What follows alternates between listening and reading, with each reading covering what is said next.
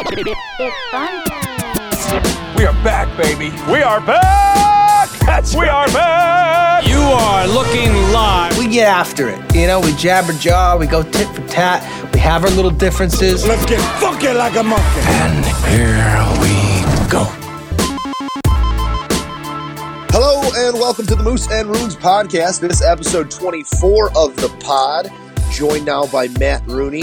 Matt, plenty to talk about today. Uh, an exciting day, one of the more exciting days in Chicago sports history. History yesterday. A lot going on. Bears, uh, Hawks out to a gangbuster start. Cubbies taking control of the series. So plenty to talk about. We'll get our locks of the week. Uh, I'm still over on that one, but uh, you know, it, You're due. It's got, You're due. I, am due, and when the when the well breaks, it, will really we'll have we'll have a full on geyser. So You keep telling yourself that. you guys can jump on board. Uh, luckily, I have given up actually allocating money to those bets, so these are just meaningless bets. Take that as you may.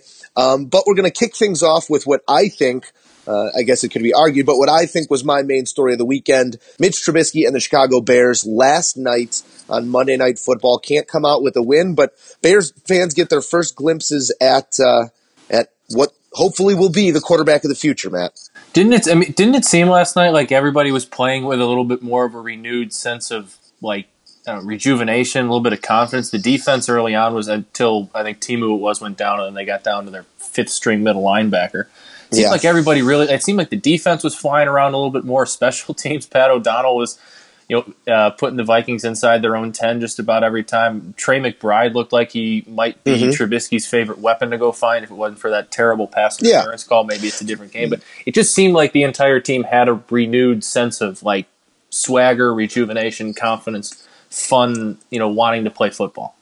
Yeah, and it, that could be expected when, when you're Yeah, bringing in a new quarterback and there's this much talk about it. But that's an artificial excitement. You got to find a way to create that excitement within because when it's Trubisky week five and that luster has worn off and you're just playing football, these guys got to be able to rally around him still, not because he's new and fresh, but because he's a solid quarterback. And I really think that we saw some good things out of him yesterday. You hate to see that late interception, a terrible decision. I, you, you saw what he was trying to do there, but it either had to be a touch ball over the top or he had to tuck it and take three yards. He even said after it was him trying to do much, to do too much, and that's exactly what it was. But aside from that, great on the run. Uh, he we saw him tuck it when he needed to. We saw him hit some short routes, some intermediate routes. What we did not see is they did not give him. Gase didn't give him the green light to let one rip downfield. Uh, Maybe he did. uh, and He, put a couple, take- you know, longer he just ones didn't take on the his run, shot. Yeah, he didn't take Yeah. true like you know go routes down the field. Yeah, so you, you'd love to see that. But um, how would you grade Matt Mitch Trubisky's uh, first start as a Chicago Bear? You know, I, I'm I'm gonna go with I'm in like around right around B B plus. I know the numbers weren't quite there, the rating wasn't there, the the injury or not the injury, the interception at the end was was uh, you like you said not not a good decision at all. But for the most part, especially early on, he was doing everything he needed to do to move the Bears downfield, and his teammates around him just kind of kept shooting themselves in the foot. Whether it Yeah. was holding penalties or maybe even the officials made a couple bad calls there. I thought the, the Jordan Howard hold or the Wheaton hold on the Howard uh, touchdown run was a terrible call. I thought the pass interference on, on Tre McBride was a terrible call. But for the most part, I thought early on in most of the game he played fine given who was around him. And, and I think for what we were told about whether or not he's ready, from what I expected to see, I, I was very encouraged and surprised. Not not so much surprised, I guess, but encouraged and um, intrigued, I guess, by by the growth that the potential, the growth that we see with him going forward. So I'm going to go with a B. You're going to give him a B. Yeah. Uh, that, that stat line 12 for 25, 128 yards, one touchdown, one interception doesn't tell the whole story. No. I had, I had him at a B also. I got to knock him down to a B minus C plus with that interception. Fair. I know you're a rookie. I know it's your first start, but if the expectation is to win football games, divisional football games, then, you know, you got to be held accountable for that type of thing. So I was really excited and really happy just to see the way he carried himself on the field because he looked confident. There was no Jay shrugging his shoulders, taking your helmet off at the hashes. He looks like a kid who's willing to learn. He's still a little wide eyed. I mean, if you look at him, he's still he still looks like it's all coming at him 100 miles an hour, but that's to be expected. But he he showed the foundations of what could be a really solid, I think, NFL quarterback. He's got all the tools, all the intangibles they need to surround him with the right um, with the right pieces because it's obvious. I mean, we talked about it for the last three, four podcasts leading up to this as people called for Trubisky to come into the game. He's not going to be a cure all. He does not have a magic wand. And until you get him pieces, there's only going to be a run game and Mitch Trubisky trying to make subpar receivers look good. That, Yeah, that's that, to uh, be. I'm glad you touched on that because the that was a huge thing last night. He just he has nobody besides Zach Miller. I'll give Zach Miller some credit. I think he's a very good tight end in the NFL.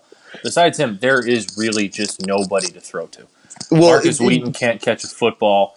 Gruden even I said it. has some some separation skills, but he's you know been bouncing around practice squads and just signed off there. Probably signed off there because Trubisky asked for him, but there's just there's nobody to get the ball to. And yeah, Yeah. Gruden was all over it last night. I think it right. was. I mean, it's, it's I think it was the second or third play. that Gruden said like Kendall Wright's the only the only Bear name you might know on this team, man. Like that was like he was coming out of the gates. That was pretty just- good. Yeah, I do. I do a good. decent. Uh, I do a decent. This guy Was that Gruden or Frank Caliendo doing Gruden? that was Frank Caliendo doing Gruden, man. Yeah, man. That was. I do impressions of impressions. All right, we're and I apologize. Done. No, I done. apologize for the voice in the first place. Uh, uh, had a long had a long weekend. Uh, snuck back into Chicago for for a wedding.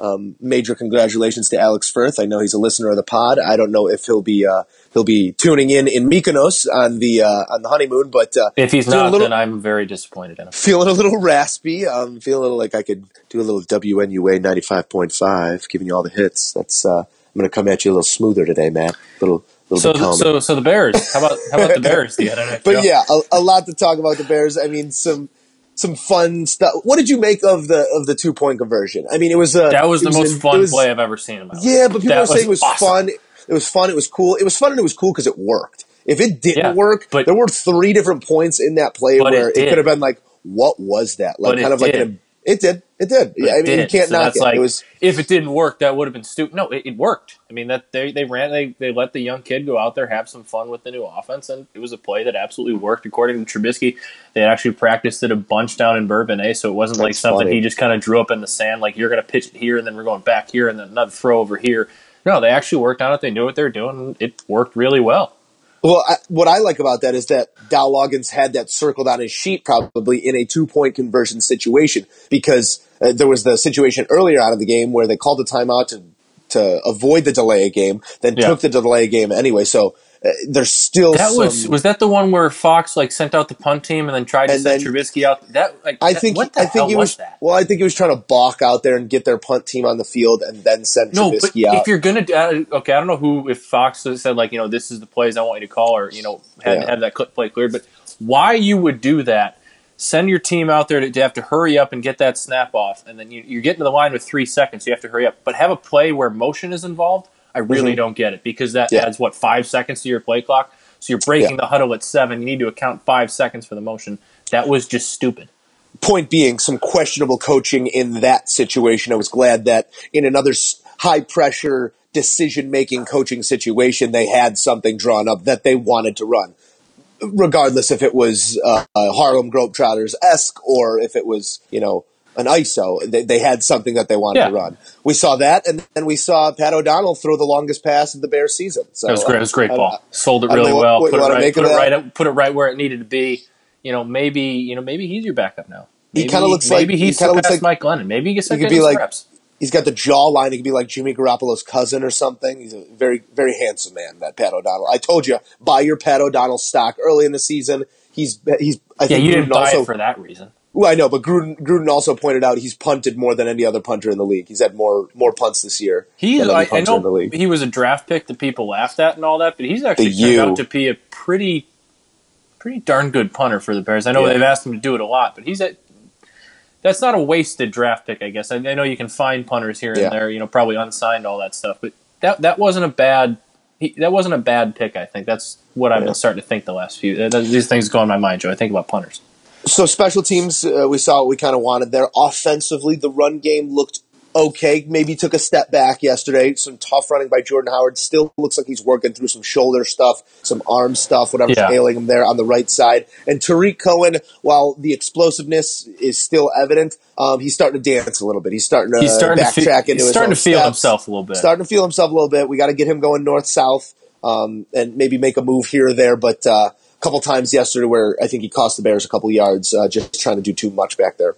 Yeah, um, I now I didn't remember seeing him much towards the end of the game. Um, Mhm. I, I'm starting to worry. Was starting to worry maybe he got hurt or something. I'm not really Yeah. sure. I hadn't seen anything, but I, I want to say towards you know the fourth I think on so the last much- punt he came up a little lame. Okay, because all we really saw towards the end was Howard and, and Cunningham. We didn't really see Yeah. much of Tarik Cohen towards the end. But yeah, like you said, he just there were a bunch of times last night where, and I know it's not his style and it's not how he got himself drafted and all here, but his, Mhm. he could have just fell forward, picked up three yards, whatever it was. Instead, he tries to reverse field and you know, Yeah. not only loses two, but you know, wastes 10, 15 seconds off the clock, which in in hind, you know, at, in the time is hard to see, but in hindsight, yeah, that, that's some time you don't want to try Yeah. and save. Uh, And then defensively, I mean, another pretty strong effort out, out of the Bears. And we, I've been beating this drum since the preseason. Leonard Floyd with a Pro Bowl, All Pro type performance yesterday. Six tackles, all of them solo. Two sacks. I thought he had three. They only credit him with two. Four tackles for a, lo- a loss and three hits on the QB. So Leonard Flo- Floyd looking like a force to be reckoned with in his young career here on the outside. You know who else had a nice game last night on that defensive line that's getting overshadowed by Floyd a little bit, but Akiem Hicks. Um, Yeah. I mean, ever since he signed that big contract, he's, He's looked that like, presence He's looked like a guy who's wanted to live up with it. He has been dominant. I know. I don't know if you, they're technically calling him a DN because it's a three-four, whatever. Uh, in the interior defensive line.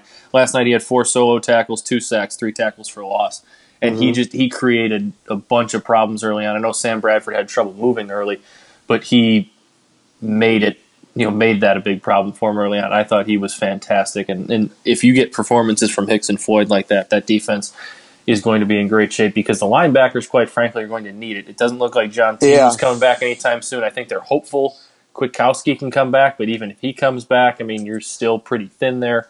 So I think it was Christian Jones who was in last night, who had himself Mhm. a decent night. I think he made eight tackles or so. I think, yeah, he led the, te- led the team in tackles, if I'm But- not mistaken. still you- you're, you're going to need a little bit more help from those guys, and I think that starts up front with those you know, those front four being disruptive and maybe getting to running backs, quarterbacks a little bit earlier. yeah, all things considered, having that many injuries at the middle level, I think the Bears defense is reacting really nicely to the situation that they've been put in. They are, and I think Yeah. last night, especially not just with the, uh, I think with the with the quarterback situation, they looked a little rejuvenated. But Pat O'Donnell helped them out a bunch too. I mean, they were starting out in, in great Flip field, position all early on, and I think that you know got them flying around a little bit quicker, feeling a little bit better about where they were instead of being you know forced into uh, sudden change situations where they're on Yeah. you know their own thirty and their heels are on the goal line, the red zone, whatever, So- and they got to batten down the hatches and you know bend don't break. I think it's a lot easier to come fly around when you know you got all that field behind you. Especially at home, when, when you're at home and you can back someone up against a goal line or inside the 10, that's huge. And Pat O'Donnell also with a quarterback rating of 158.3, That's so you got to love that. He's perfect. That's a that's a Joe Musso type uh, quarterback rating. Just throw a reverse pass out there and, and then say thank you to the fans. That's all you got to do. One for one. So, Joe, what is it you, you see from the Bears here going forward? You think? Come on, you can't, you, can't give me a little love there, man. Nah, I, I me a little remember like the one time where you, I remember in practice you'd always Um, you know, run that and take the glove off while you were running and then throw. No, it was- like it was- well, on, try and make the you, you recollect you recollect poorly because you could jump online. I'm two for two with two touchdowns, one junior year, one senior year, and the glove stayed on. Wasn't one of those times. against one of those was the against glove Wheaton. stayed on. One of those was times. against Wheaton, right? No, Wheaton was an incomplete pass, but there was a PI on it, so that never made it to the record books. One who who were the touchdowns thrown to? I know this is great radio for people who didn't. Uh, Tate Musselman. Tate Musselman, shout out, and Okay. uh, Alex Garvey, shout out, reeled one in. Tate bailed me out. Full full disclosure, Tate bailed me out. Don't Garvey, don't don't. Gar- we're Garvey we're gonna on the money. we're gonna cut that. We're not. I don't like giving Tate credit. I also checked down a Tate too, so some real quarterback play there. But as you said, Matt, what we're looking forward to here with the Bears moving forward is you're getting into some winnable games, and uh, not I mean not layups by any means, but the Ravens don't seem to be a juggernaut right now. The Panthers have, I mean, they're a tough Panthers team. are rolling a little bit right they're, now. they're a tough team, and it looks like they're finding their footing. But I mean, if we can shake Cam Newton a little bit and get him off his off his centerpiece, um, I mean, what happened? What happened this this week? If that's not going to shake him, I don't know what's gonna. So Yeah. it's it's Ravens, Panthers, Saints, and then back to the pack. So.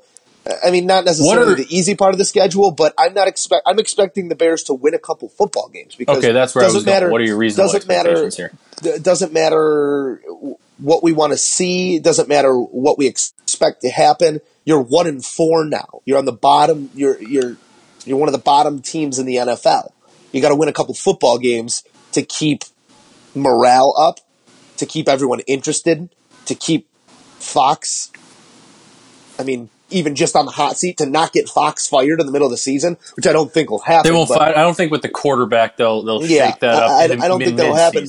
but that decision could be made mid-season. Yeah, and true. and I think that I think that John Fox needs to understand his mortality in this situation and what could happen. Um, so I think the Bears really need to go out there and start winning some football games, regardless of injuries, regardless of rookie quarterbacks, regardless of um, just insufficient wide receiver play. It, they they need to go out there and find a way to win a couple games because they've been in a couple close ones now with the Vikings. They pulled it out with the Steelers and the Falcons week one. Those are those are games that you can turn into W's. So when you Yeah. look back on a season and you look at a record and then you look at what the record could be, how many games you were in tight in the fourth quarter, that's kind of what decides that middle tier of football teams, you know? And that a lot of times decides your wildcard teams. So if you can win a couple of these close football games, that's a learning moment for Trubisky and the rest of these young guys to take forward. So I, I want to see that start happening. I guess is my main my main thing that I want to see is close football games that the Bears can pull out. No, I'm don't with see- you I don't see them blowing out anyone. no, I mean it, not unless you catch somebody on an awful day. Maybe you catch the Niners or something. Niners bad and day, Browns. whatever. Yeah.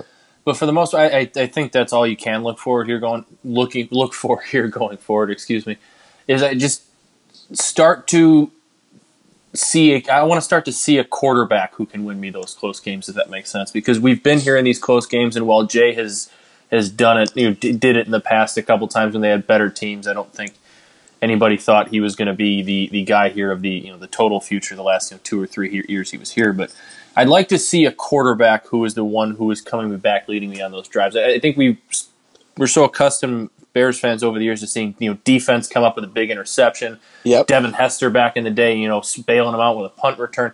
I want to see, and it's it's I guess it's easy to, to say it now, but I want to see a quarterback who starts winning me football games because that is the that, that's the mark I think of a franchise going forward is of a good franchise going forward, uh, one that has potential to win you know games, playoff games, and all that is a quarterback who can take a team you know buy the helmet, buy the face mask, and will them to win. I think that's what I'd like to see going forward. I'm not expecting it right away because I know Mitch has a long way to go, but I, I'd like to see him steal some games because of his late game heroics, his fourth quarter clutchness, all that kind of stuff. Well, we have uh, plenty of football to play and plenty of opportunities to see Mitch and what he can do. It's next week. Bears travel to Baltimore to take on the Ravens. That's a noon start on Fox. can We he just be beat the Packers? intently. Can you just beat That the would- Packers in November? I'd take a- two and fourteen if he went and beat Aaron Rodgers in November. That's a Joe. season saver. That's a season saver right there. Oh, Sorry. I had to I had to watch I had to watch Rodgers drive down the field and win that game waiting for a plane at O'Hare Airport, sitting in Well- sitting at the terminal watching the game. Joe, you didn't have to watch it. You No, I had to. I was sitting there and I had to. The Cowboys scored and I was saying it as they're driving down. I go, they should, you know, chew this clock, chew this clock. In fairness, they did a great job chewing clock because they got the ball with like seven Not and a half minutes. I know, but like they did about as much as they could. Can't can't can't leave But- Aaron Rodgers three digits You were yeah, you were saying that because we've seen that movie before as Bears fans and just as football fans. We knew how that one ended. Um, Aaron Rodgers was going to go down the field. He was going to make a couple ridiculous throws. He was going to scramble for some first down when it was third and long that everybody thought he had no shot at, and then he was going to throw a dime for a touchdown. That's just what Aaron Rodgers does, and it sucks, and I hate it. That's so Packers much. talk. That's Packers talk for the week. We're getting was, off of that it. was talking Packers. that was talking Packers. All right, Matt. Well, uh, like we said, plenty of plenty of Bears football to be played, and uh, now we can be excited. I think we, we have something to be excited about here with with Trubisky. There's going to be highs, there's going to be lows, um, but uh, hopefully we can give him a, as we said, a strong foundation to to lead this team forward. Maybe win a couple ball games. Yeah, and I think last night showed that it, it, the Bears were at least, I think, right, not just 100 percent right yet, but justified in trading up and trying to move for picks if they thought he was that guy. But that's another debate for a different time. Yes, it is. Depending on when you are listening to this, the Cubs currently leading the Nationals two games to one in the NLDS. Uh, a big one, a tight one yesterday. Uh, Anthony Rizzo comes through with a duck snort uh, to score. Uh, help me out here. Who scored on that play? Uh, I got the box score open up here. I Jon Jay was it Jon Jay? I think was It could have been. Keep I mean- talking. I'll, I'll tell. Cubs Cubs win two to one. Leonys yesterday. Martin. Leonys Martin. Gotcha. Today's ball game starts 4:38 on TBS. Uh, Cubs could clinch it here and head to their second consecutive NLCS. Uh, that's a weird thing to say, but uh, Cubbies look like they're Third playing consecutive. third con- third consecutive. Thank you, third consecutive NLCS, and uh, they're playing really good baseball right now. And I think that yesterday was one of those watershed moments because it's a one-one ball game with the series tied, and the Cubs find a way to come out with that W. Oftentimes, you see that team take the next one or the rubber match because that's your that's your deciding moment right there. No, we will. I, I, I want to talk about the Cubs a little bit, what they did well the last you know couple nights. But I think the the glaring storyline from from last night's game. I want to ask you what you think was the more egregious mistake: Dusty Baker pulling Max Scherzer, or Dusty Baker pitching to Anthony Rizzo with a base open. I think um, you know those I two things kind of awful. those things those two things kind of compounded one another, but you got to say Rizzo. If you want to pull the guy, I- okay, I do agree. get get the matchup you want. I get that. I don't agree with that. I think uh, both managers have been over managing this series. I think Joe's pulled a couple guys too early, and I think you saw that turning into a uh, in game two into a Bryce Harper home run. In game But- three with Quintana too. and then Quintana pulling Quintana with a two hitter going. Um, I think there's been some over managing going, and that happens. But pitching to Anthony Rizzo with an open base is stupid. Totally Anthony Anthony hits that one out to the center field. He gets tagged out, and you saw him as they go to commercial. He was screaming at the dugout, "Respect me!" over and over. He was screaming, "Respect me!" So he, He, took uh, that personally. He did an took interview with uh, with Van Pelt. Um, Yeah. they, they, and he said those exact words. Uh, know, Yeah. if, if if you pitch to me with a base open in that situation, I take that personally. Yeah. and that's.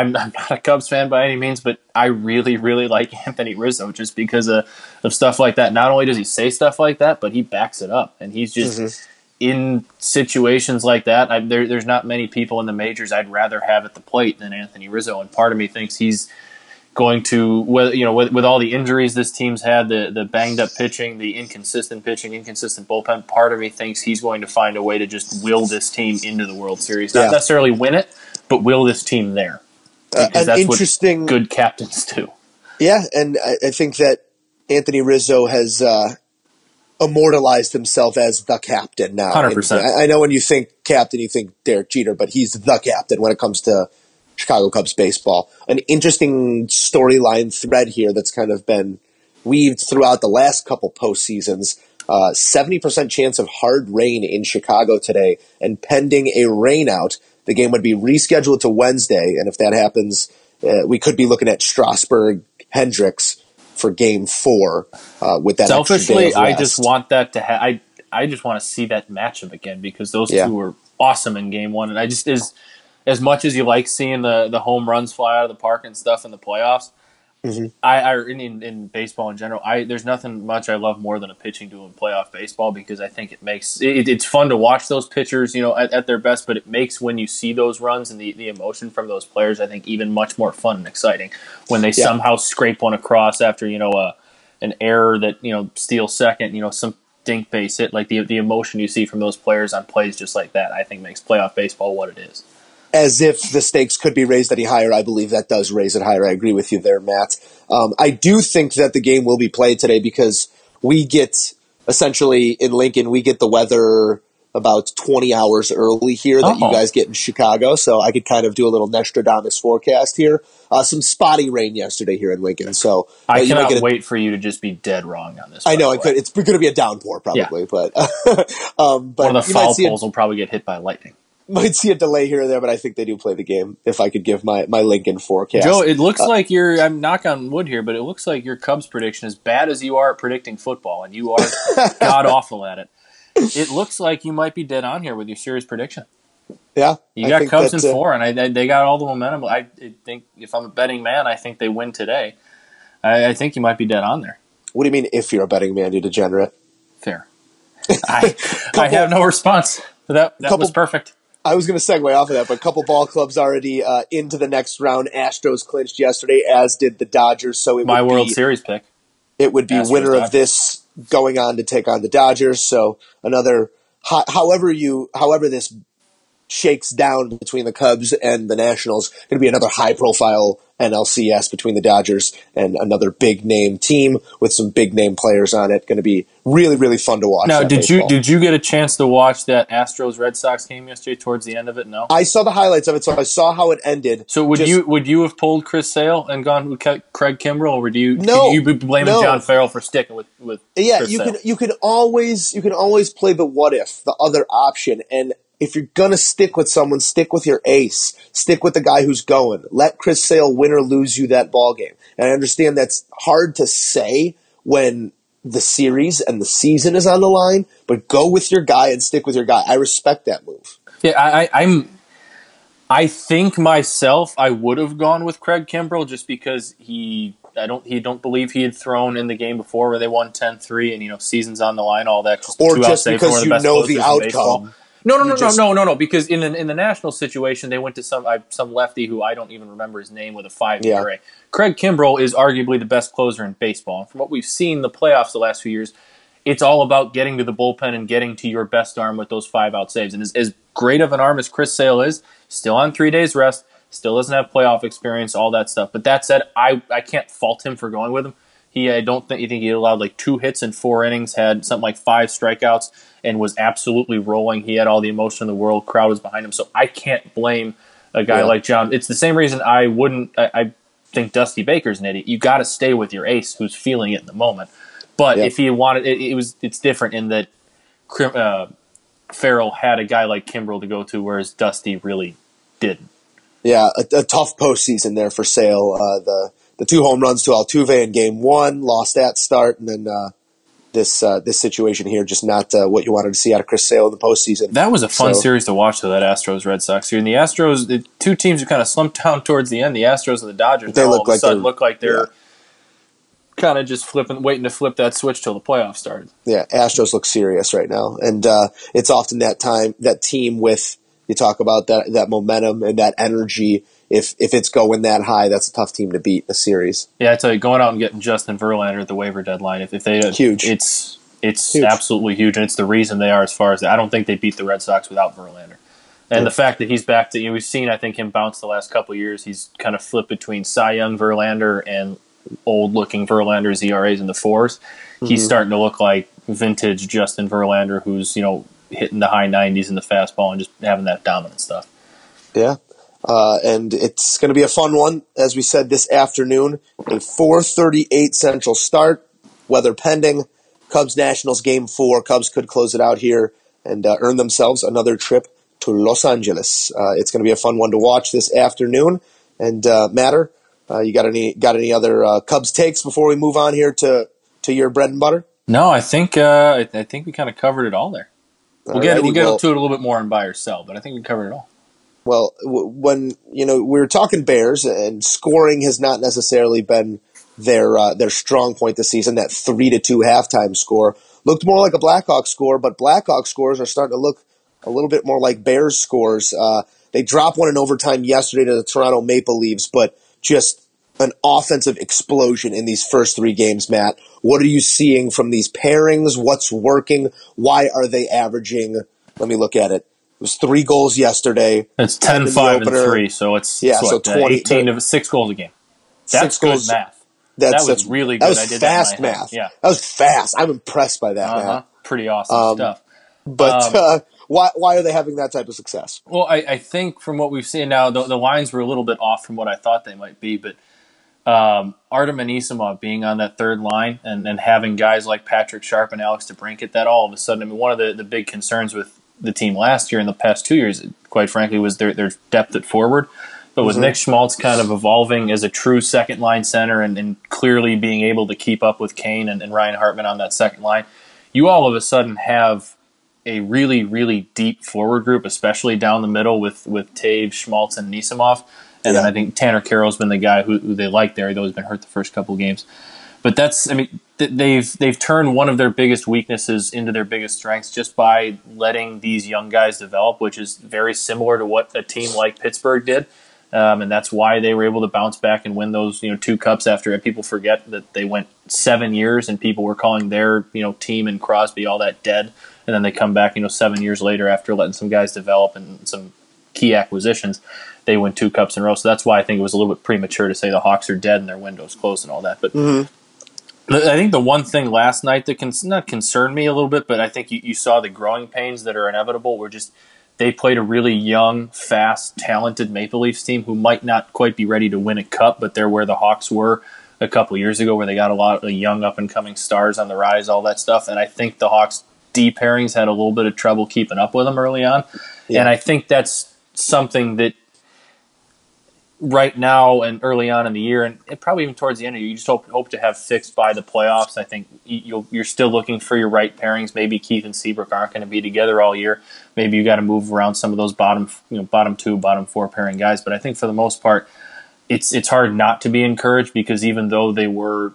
I don't. They, they were outplayed last night. I'm not sure how much. You probably didn't watch much of it at all. I'm not sure if you get the games out there, but they they were definitely outplayed last night in the second two periods. Um, but they, they were still able to scrape across three goals. I thought they had a great performance from their backup goalie, which was another question mark heading into the year after losing Scott Darling. But uh, after these first three games, it's really hard to not be encouraged by what we've seen, even though there are signs of growing pains. Yeah, Um, the, and- the forward group looks fantastic early on. Yeah, you talk you talk about that depth uh, on the front end, and you got Kane, Saad, and Hartman all with six points um, already. Richard Panik, And then- I think, has scored in all three games so far. Uh, He has, and uh, you, when you're when you talk about those defensive pairings, you really struck something there. I think that they're going to have to split Keith and Seabrook at some point because these guys are getting in their twilight years, and you can't keep having them be on the ice for 25, 30 minutes a game. Sometimes, Yeah, especially Those are- Duncan Keith's a guy who's been are- nursing a knee injury the last couple of years too. So he's a guy. and he's I'm looking at it right now. He's averaging 24 minutes, 48 seconds per game on the ice. So that's a lot of ice time Mm-hmm. for an older guy, an older defenseman. I think if you can get him with a younger guy who can hold water next to him, then I think that could be. I think eventually you'll for the see that. longevity of both of those careers. I think eventually you'll probably see Seabrook and Connor Murphy switch up. I think you'll probably Okay. see Connor Murphy go with uh, Duncan Keith. He's another right-handed shot, similar type player to Seabrook. He's, he's more of a stay-at-home defensive defenseman with, with that right-handed shot, which is big. And then Kempny and Seabrook um, played pretty well together at times last year. I know their their fancy stats and their possession numbers all look pretty good together, so I think you'll see them together at some point. And then that bottom three or that bottom uh, pairing will be like it always was is with Joel Quenneville, just kind of a, re- a revolving door throughout the year until he Yeah. finally finds his pair. And even Try in the playoffs, if they if and when they get there, it'll be a revolving door. Um, Yeah. Because that's what they do. But I, I, it's hard to not be encouraged from what you've seen out of this forward group. They look Absolutely. they look faster, and I know early those first two games they were playing teams coming off back to backs, facing off, you know, facing around, uh, facing off with backup goalies. Um, but they did what they should do, what good teams should do to tired teams with with backup goalies in there. That was Yeah. you know absolutely dominate them. I mean, you mentioned opposing backup goalies, but one thing that the Blackhawks have had over this stretch since 2010 is a serviceable backup goalie, whether through injury or struggles, mental or physical. They've been able to go to their number two. Only one game, and I did watch the game yesterday. It was on Oh. NHL Network. Oh, nice. Um, so we, I got I got the package out here. You know, we popped for it. We popped for the sports package. Um, but is Anton Forsberg another guy in that list? Because I don't know enough about him to feel comfortable with him yet. Yeah, that, that's a, that's fair. And quite honest, I haven't seen enough Anton Forsberg um, in, in my life to be able to, to Yeah. judge whether or not he is, you know, that that great of a goalie or what a great of a backup goalie. Excuse me. But last night, I was very encouraged by his performance. I thought there was maybe one goal that he'd probably like to have back. Yeah. But for the most part, I thought he kept them in the game. There were a ton of penalties last night, and I know you're going to get, I think, on that a little bit in your grievance in the NFL, but I think that's an issue in the NHL too. I think they're, they're starting to emphasize certain things that are just leading to tons of power plays. That's another conversation for another time. Uh, but I thought he played pretty well last night. I think he stopped something. I think he stopped over 40 shots. Um, and if there, there's one thing, you can question some things Stan Bowman's done over the past few years. But if there's one thing he's been able to do in his tenure, whether it's dating all the way back to Ray Emery or all the way up to Scott Darling, he's been able to find capable backups for Corey Crawford. Yeah. Um, I, I think their ability to judge talent, you know, yeah, consistent backup goalies. I'm not sure exactly what it is they look for. I'm not going to pretend to know what it is, um, other than uh, you know, seems like a bigger bodied guy. But they're they're they've been able to judge and get that guy type of guy in there in the past, and I, I have no reason to believe that that's going to stop now. And from what we saw from last night, I thought he was very serviceable and should be a fine backup to Corey Crawford. Now, if something happens to Crawford and he's got to go for you know 15 out of 20 games or something like that, then I might get a little bit concerned. But we'll we'll cross that bridge when we come to it. All right, Matter. Well, uh, as the Blackhawks season continues here and they get deeper on, uh, Matt's ho- hockey minute will be thrown out the window, and uh, we will start to get into deeper segments here when we do have storylines to talk about, as we did today. Um, Blackhawks off to a good start, two and one, uh, points in all three games, and looks like they are heading to Montreal uh, Tonight, yeah. game tonight. I will be able to catch that one as well. NBCSN, seven thirty Eastern, six thirty Central. Uh, don't know what that is west of here, so Doesn't uh, matter. it should be. Uh, I don't think we have many listeners out there, Joe. Frankly, I don't know if the listeners are out there, and I don't know if anyone watches hockey west of Nebraska. So, um, Hey, just that's a, uh, yeah, that's a sh- that's a pot shot at ULA. just a quick. Uh, I just saw this come across the Twitter feed. Not sure how much it matters, but the New Orleans Saints just traded Adrian Peterson to the Arizona Cardinals. Well, that's some deal. breaking news right there. That's Yeah. some that's some breaking news. Breaking podcast news that cue- people cue- will hear in real time. cue the music, but that that that was coming. It, it, from week one, it didn't look like it was working. Um, he, I think he, whether his role was uh, misinterpreted or they told him he was going to be something else or whatever. Part of the me thinks situation was, Adrian Peterson has the bigger ego, where he just was told I what his role was going to as be, well. didn't believe it, and just thought, Didn't "No, I'm believe it, Adrian thought he was Peterson. I'm be going to Adrian- here." yeah. yeah. Yeah, so uh, he was not happy there, and he got traded where you said? Arizona, which is a decent fit for him, I guess. They're looking for running back help with David Johnson hurt. And it, it's a dry heat too, so Yeah, it's it's indoors, but that's um, so Adrian Peterson to the Cardinals. Matt, uh, you kind of brought us back there to football here. Let's talk a little NCAA, little college football. The Irish back in the win column, looking good. All of these trap games that we worry about, your Michigan States, your North Carolinas, they're handling them, them this year. Yeah, I think the encouraging part, which you, you really didn't see last year, and that's obviously why they landed a four and eight, but you, you really didn't see much in the in the past, other than the year they went to the national title game, was the the defense has really been bailing out a not struggling offense, but maybe sputtering offense at times, Mhm. especially against North Carolina. They uh, Brandon Wimbush was um, kept out. He was available in, in case of emergency, but they kept him out. With Ian Book, who was a serviceable backup, I guess. But you Yeah. saw a defense really backing up a struggling offense early on, and that that's an encouraging sign. I think that's one of the signs that makes you know a, a viable competitor um, in football. And you, you've seen this defense do it time and again, and against some good teams too, like like Georgia. Um, so I think that was the most encouraging thing to me. Ian Book obviously looked fine. Josh Adams reeled off another 70 plus yard touchdown run. It seems like he's good for one of those a game now. Um, but they were able to run the football and they were able to do against the bad team what they should do, even with a backup quarterback. And that was, for the most part, never really have the game in doubt, even though it was a monsoon for a lot of it. Yeah, it was uh, it was a solid performance by the Irish. Looking at the top twenty-five, NC State upsets number seventeen Louisville. They'll, they'll climb up. They climbed up the rankings there. Uh, Penn State takes care of Northwestern. Saquon Barkley, another outstanding performance. Uh, didn't break hundred yards, but broke Really? hundred all purpose. That, that first half, Northwestern did a great job shutting them down, get to them. They're basically Yeah, they playing that read way- option. That read option, way of- basically, they just dared Trace McSor- uh, McSorley to run and beat him. They're just that end was flying towards uh, Barkley every time, and it, it worked for a half. Yeah, the, the, they have a way of taking away a team's strength. Now, if a team has a secondary strength that they can lean on, that's where the Cats get in trouble. But I remember last year they held Christian McCaffrey to like 25 all-purpose yards or something like that. So they they have, I don't know what whatever Fitz is doing defensively there. Uh, they can they can hold their own and make games interesting. But 31 to seven there, as we said, the Irish win, number 21, Bama.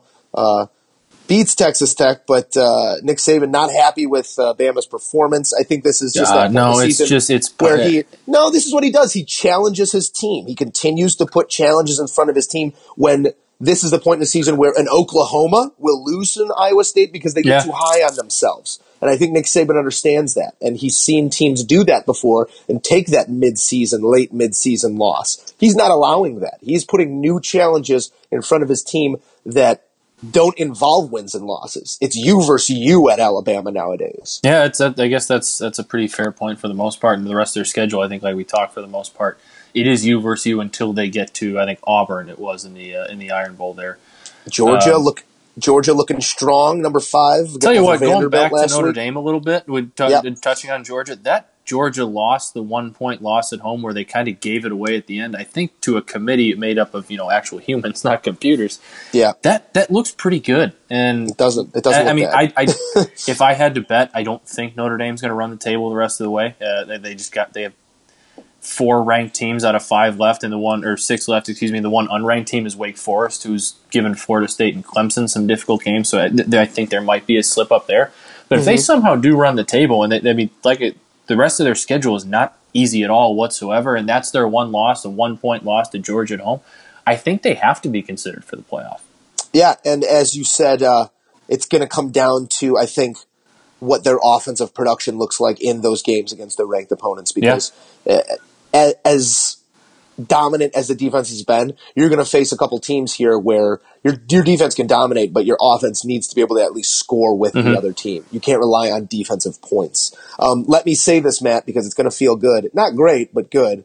Michigan State over number seven Michigan, fourteen to ten. Ah. That was um, at- fantastic. At, the big house in the rain. Uh, we, we had some friends there. Shout out to Danny O'Neill. Saw it uh, saw it up close and personal. Looked like an awesome setting to watch uh, Michigan get taken down there. TCU uh, squeaks by West Virginia. That was I don't know if you got to see that, but you were you said no, you said you were at the wedding, but that was I saw the hell highlights. of a football game. yeah, I saw the highlights. TCU looks tough this year, and uh, Kenny West Hill. Virginia looked pretty good too themselves. They did. Kenny Hill embattled early on in his career. Um, really struggled at A and M. Seems to have found his footing and is emerging as a really solid quarterback at TCU. Might find himself, I think, in one of those last seats at the uh, at the Yeah, Heisman I was literally just going to say that if you didn't. Uh, he, he's Yeah. really he's earning that. I think. Uh, number nine, Wisconsin rolls over Nebraska 38-17. A close game until the fourth quarter. Saw a lot of good stuff out of Nebraska. Nonetheless, Mike Riley's seat gets hotter and hotter hotter. each week. Um, the the Huskers, we won't dive too deep into it this week, but they are 24 point dogs on their home field against Ohio State this weekend. And I think that number is just about right. So uh, we'll be down there on the sideline. I'm excited to get to see the Buckeyes up close and personal. Ohio State putting a number up 62-14 over Maryland. Uh, some other games, Miami over Florida State in a rivalry matchup.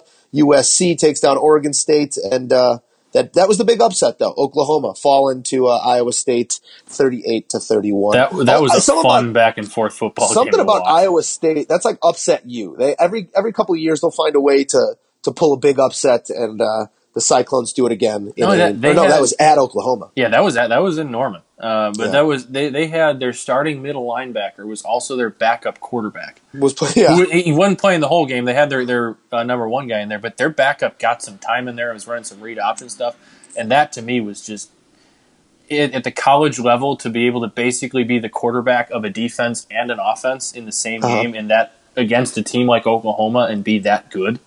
That was a, that was one of the highlights of the week for me. I thought. Yeah, that was that was good stuff. All right, Matt. Uh, it, this brings us now to our segment that uh, you know I've struggled with a little bit here. It is our lock of the week segment. Matt, do you want to lead us off here? I was I was going to let you choose if you wanted me to go 1st You're going to defer to me because it's no, no, I was going to no, I was going to let you choose. You're the Okay. one struggling and all that.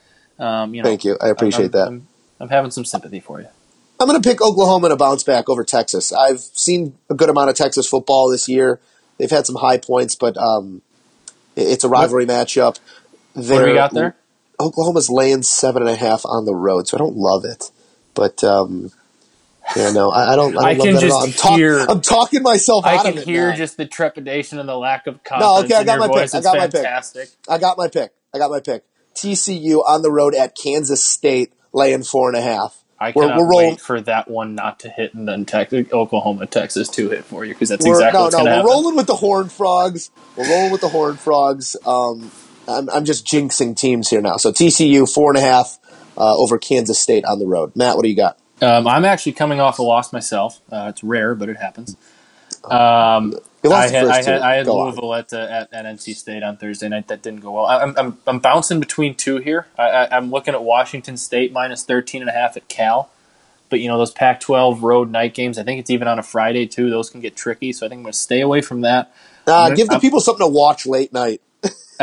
You want to watch that one? Watch it. It's Mike Leach football. if you don't watch that late night, you're an idiot. What do you got? Um, I'm going to go West Virginia minus three at home against Texas Tech. Uh, I love Texas Tech, love their offense, um, but I still just think that's a tough road game for them to go into and win. And West Virginia at minus three, really all you got to do is win that game to at least. It, it, you rarely see the two point or the one point win. So Yeah. I, I'm, I'm going to say they at least get the push there and give me a tie. But I, I think they get the win. I think they come back, bounce back after a pretty solid performance against TCU, and uh, that offense finds itself a little bit again. All righty. Well, those are our locks of the week. Fade us as you may. Matt, I got a grievance. Let's hit it.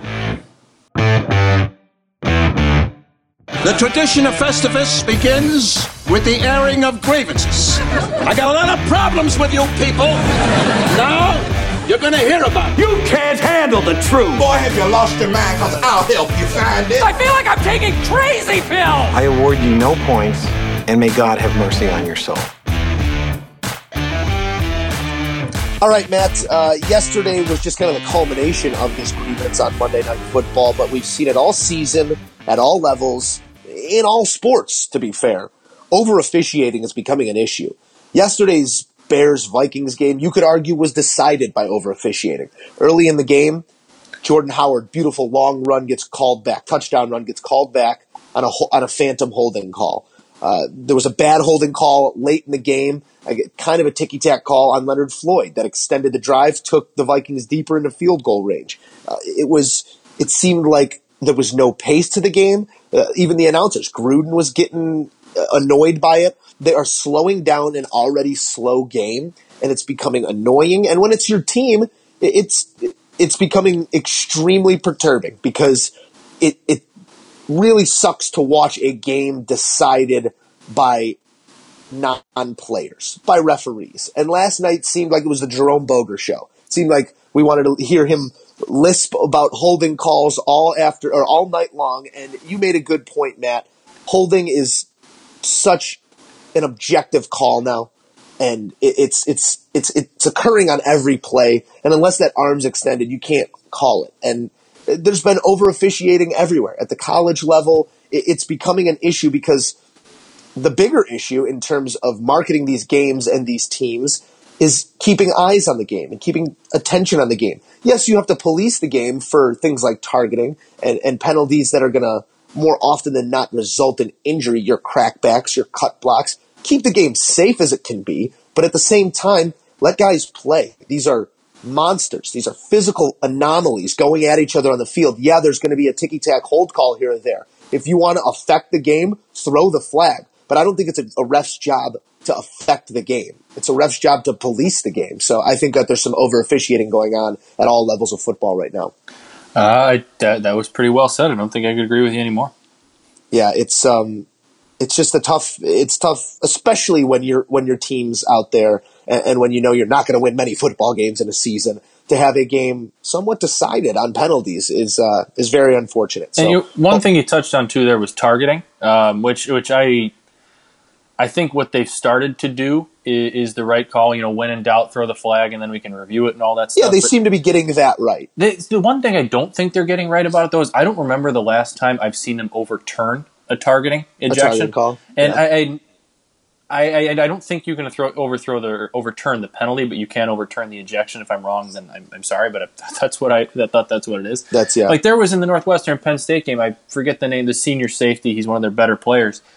Got called for a targeting later in the game. I think it was the fourth quarter when the game was kind of out of hand. He was going in to make a tackle as I think it was Barkley was falling out of bounds, and you could see him clearly turn his head away and try as he was going down on you know to, to get the, the the back. He was trying to turn his head away and lead with the shoulder, and the side of his helmet kind of grazed the the front of the, the I think it was Barkley, their backup running back's helmet, and Yeah. they called for targeting, reviewed it, and ejected the kid which Yeah, I thought I think- is it's stuff like that. Like they, they if you're going to review targeting, actually review it and overturn some of these because I don't just say you're reviewing it to review it and then keep the ejection because I, I know we want to keep the game safe, but at the same time, that kid shouldn't have to sit a half Yeah. if it wasn't really targeting. That's what's going to happen. He's suspended now, I think, for the first half next week Yep.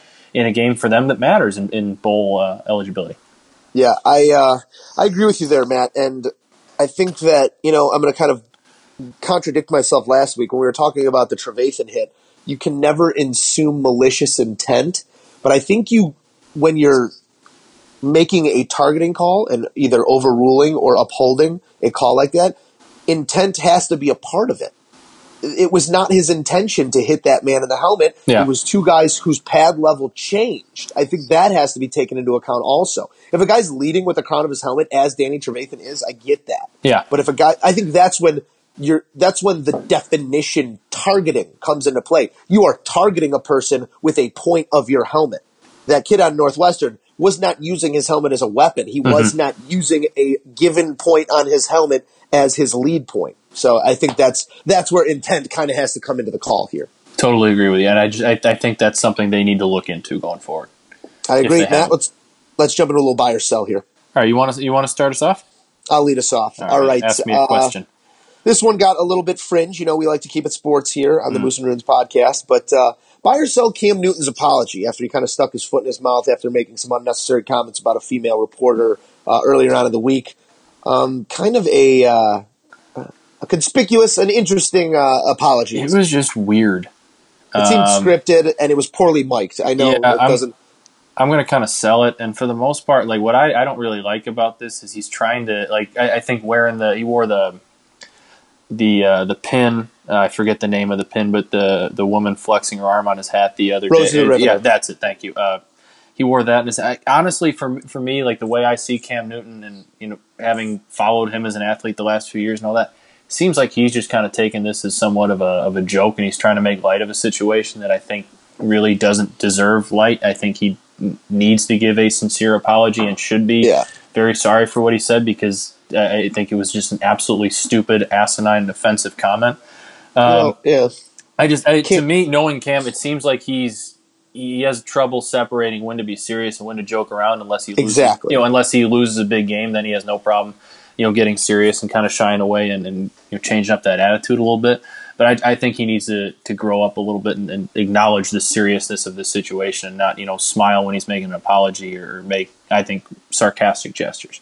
you know, you, you hit the nail on the head there, Matt. And uh, Cam's got daughters. He's got a wife. He understands the current political socio climate that we live in. You can't make comments like that. There's no place for that anywhere in any workplace.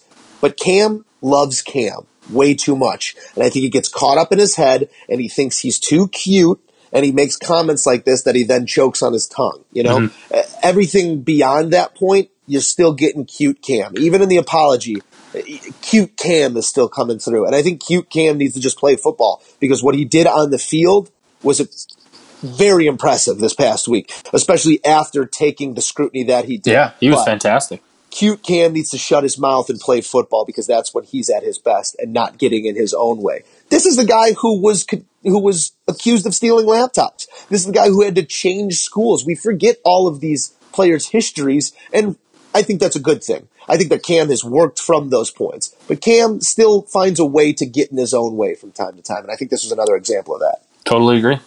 Um, let's let's move it on here. Hit me. Buy or sell, Joe. Dusty Baker's handling of Game Three is a fireable offense if they lose this series. Uh, I know we touched on it, and it might be the linchpin to him being fired, but as a sole decision, I'm going to sell on it as a fireable offense. Um, it did cost them a game essentially, but both co- both managers, like we said, over managing. Joe Joe has made a couple decisions that if they lose the series, you could pose the same question, but it's an obvious no. It's an obvious sell. Yeah. You're not going to fire him over it. I think Dusty Baker's still a very solid manager. Um, getting into the twilight years of his managing career, he's got to be up there almost in his 70s now. Um, been doing it for a long time, so I don't know what Washington's feeling is on it. Was was he in a hot seat position where this could be the linchpin? You know? I I think everybody there has been in that hot every Yeah. manager just because they have they haven't made it out of the NLDS yet, but they always seem to have this great team every year. Crazy that everybody's roster, high, yeah. this loaded pitching staff or loaded lineup, and this year it seems to be both. And now it looks like they're going to be out in you know four or five games, and that that I think everybody is on the hot seat on year to year basis there.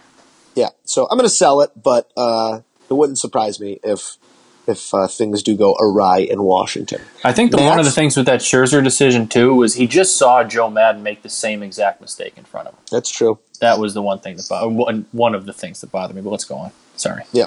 No, you're good. All right. Um, it is celebration season. We've seen a few of them already uh, at the tail end of the regular season and now in the playoffs. Buy or sell, Matt. champagne ski goggles? Are our celebrations getting too soft? Uh, I mean, if you want to wear them, that's fine. Um, I, Everyone's wearing them now, though. It used to be a few guys. It's. I, I guess you're right, and I, you know, I, I know I'm going to switch to here because I haven't watched too many of the celebrations, but I'm going to take your word for it. Okay. And now that I, I do think about, it, I, I when the the Cubs clinched the division, I was working and I saw some of the behind the scenes shots before they're getting ready to locker room, all that stuff on TV. And they basically have like these tables full of just the ski goggles lined The up. goggles, like, yeah. Don't don't force it on me. If you want, if players want to wear them, great. But let's not, you know, hand each player a pair and make them put it on their head. And all that's. Yeah, I don't. I don't. I'm gonna. I'm gonna sell it. I think. These baseball players are getting soft, man. I tell you. I. I, So I to I might sound a little in. bit. That, yeah, I know you didn't. I, I appreciate it. it. It's a good effort. But I, I think the one thing that I might sound like an old man here is I. I don't get the celebration after like every small minor accomplishment in baseball.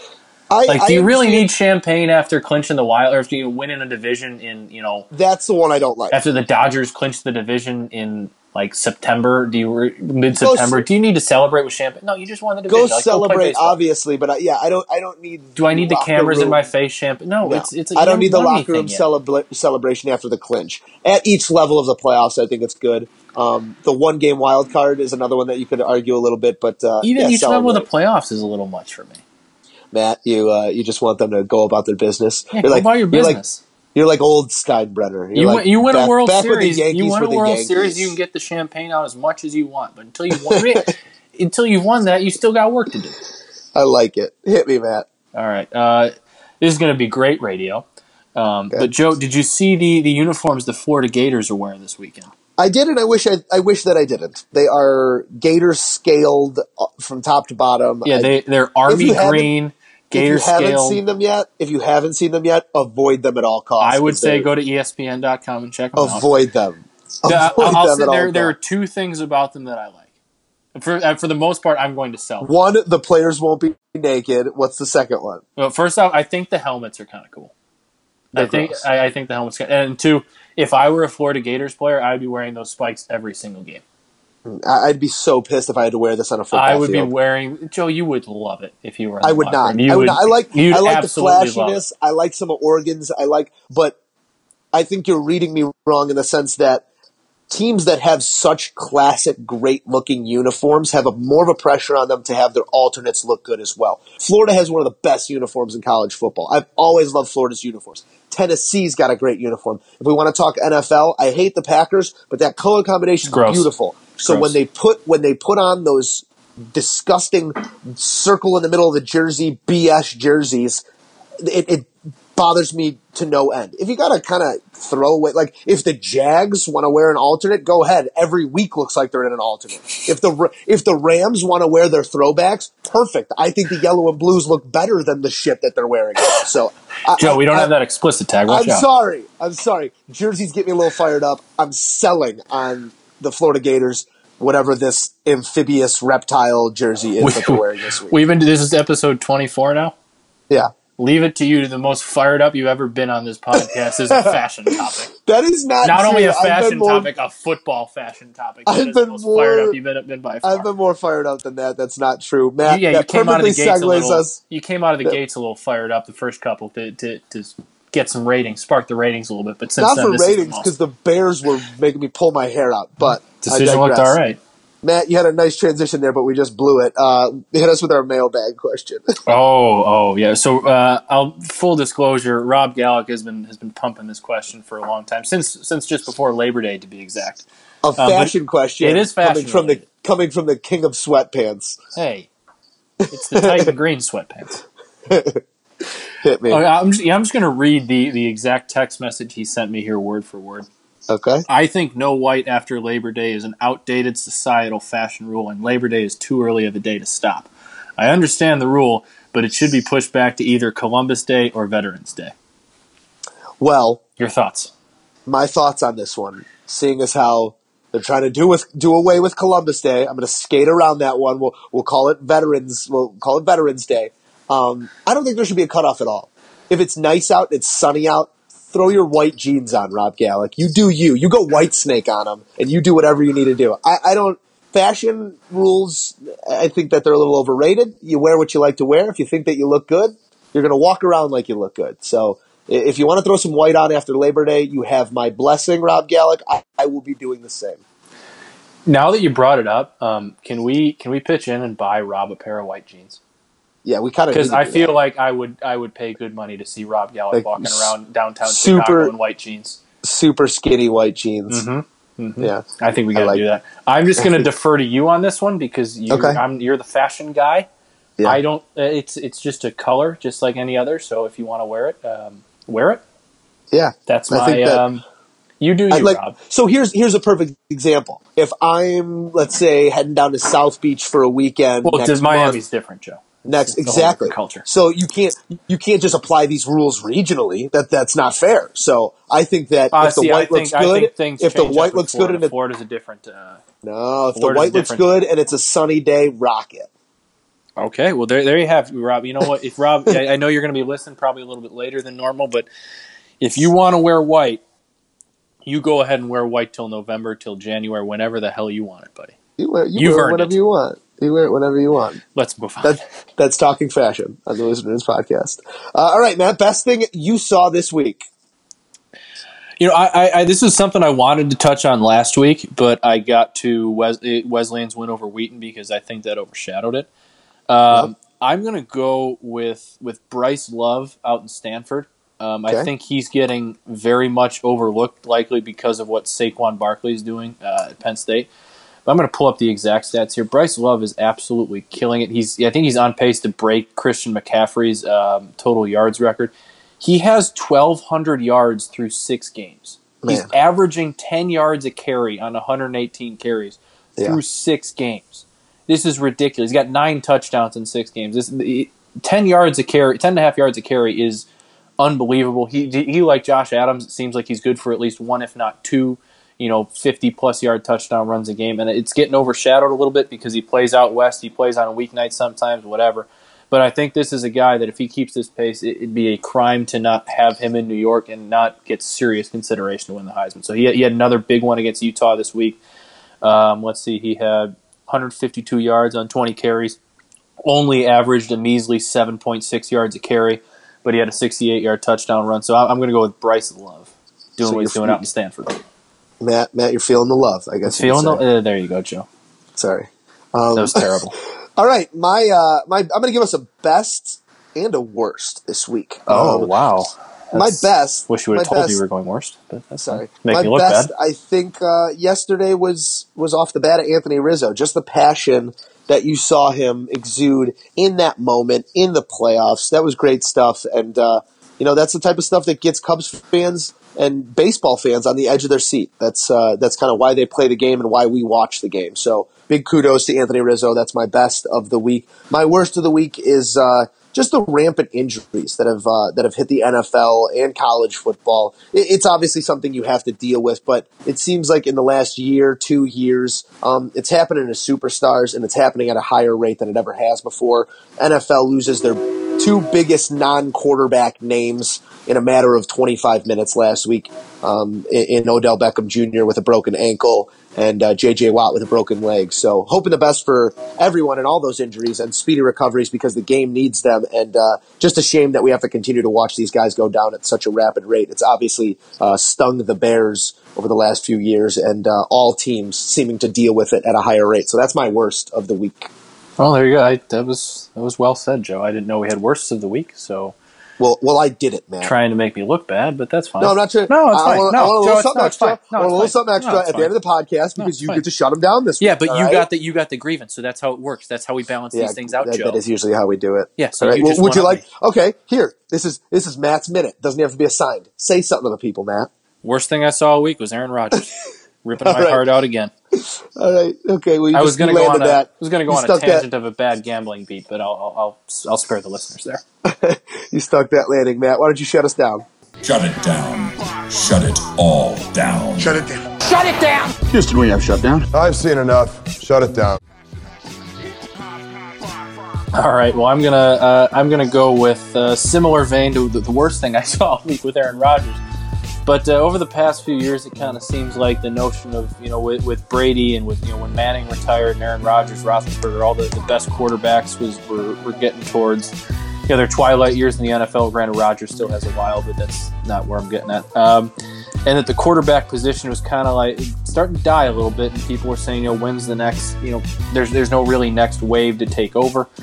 Um, there's no next, you know, torchbearer, I guess, to come grab and be the best guy in the league. And while I don't know if we'll ever see a guy who wins five Super Bowls again, or a guy who's quite as good or as great of a thrower as Aaron Rodgers is, uh, I think the the quarterback position in the NFL right now might be in as good of a spot as we could hope going forward. While you got those guys in the twilight of their careers, you got a guy like Matthew Stafford who looks like he's on pace for a career year. You got Deshaun Watson who has I think ten touchdowns in his last two games. Jared Goff looks like he's starting to figure it out in St. Louis under Sean McVay, or Los Angeles under Sean McVay. Russell Wilson still, you know, got a, a few years, a lot of years left out in Seattle. Uh, Dak Prescott, obviously, Kirk Cousins is having a great year. Carson Wentz looks like he might be able to be kind of one of the, the top next top tier quarterbacks in the NFL. I'm sure I'm missing a couple here. Derek Carr.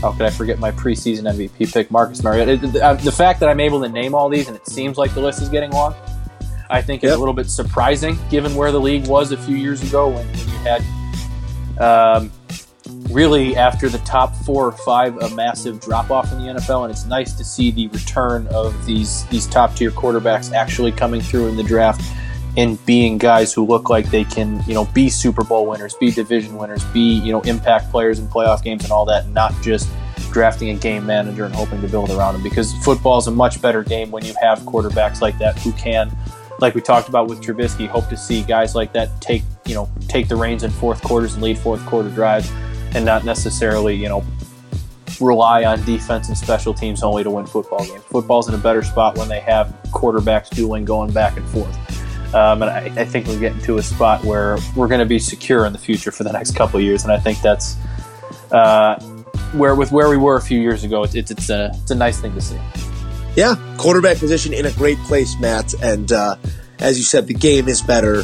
When, I didn't even uh, mention Mitch when the field generals. I was going to say you didn't uh, you didn't mention the ten god, it was but uh, was he will uh, hopefully he will earn his way onto that list in the coming weeks and coming years. Matt, uh, always a pleasure, listeners. Thank you for tuning in. That's going to do it for the Moose and Runes podcast, episode twenty four, our Kobe latter years podcast, if you will.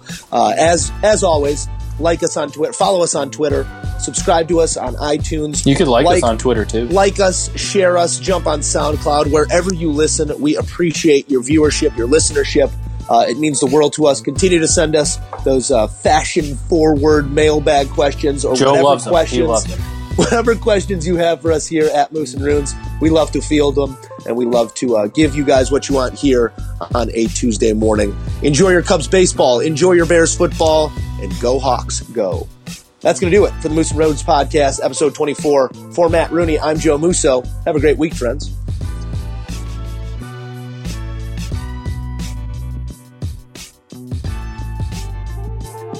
May God give you for every storm a rainbow, for every tear a smile, for every care a promise, and a blessing in each trial. I swear I've seen a lot of stuff in my life, but that was awesome.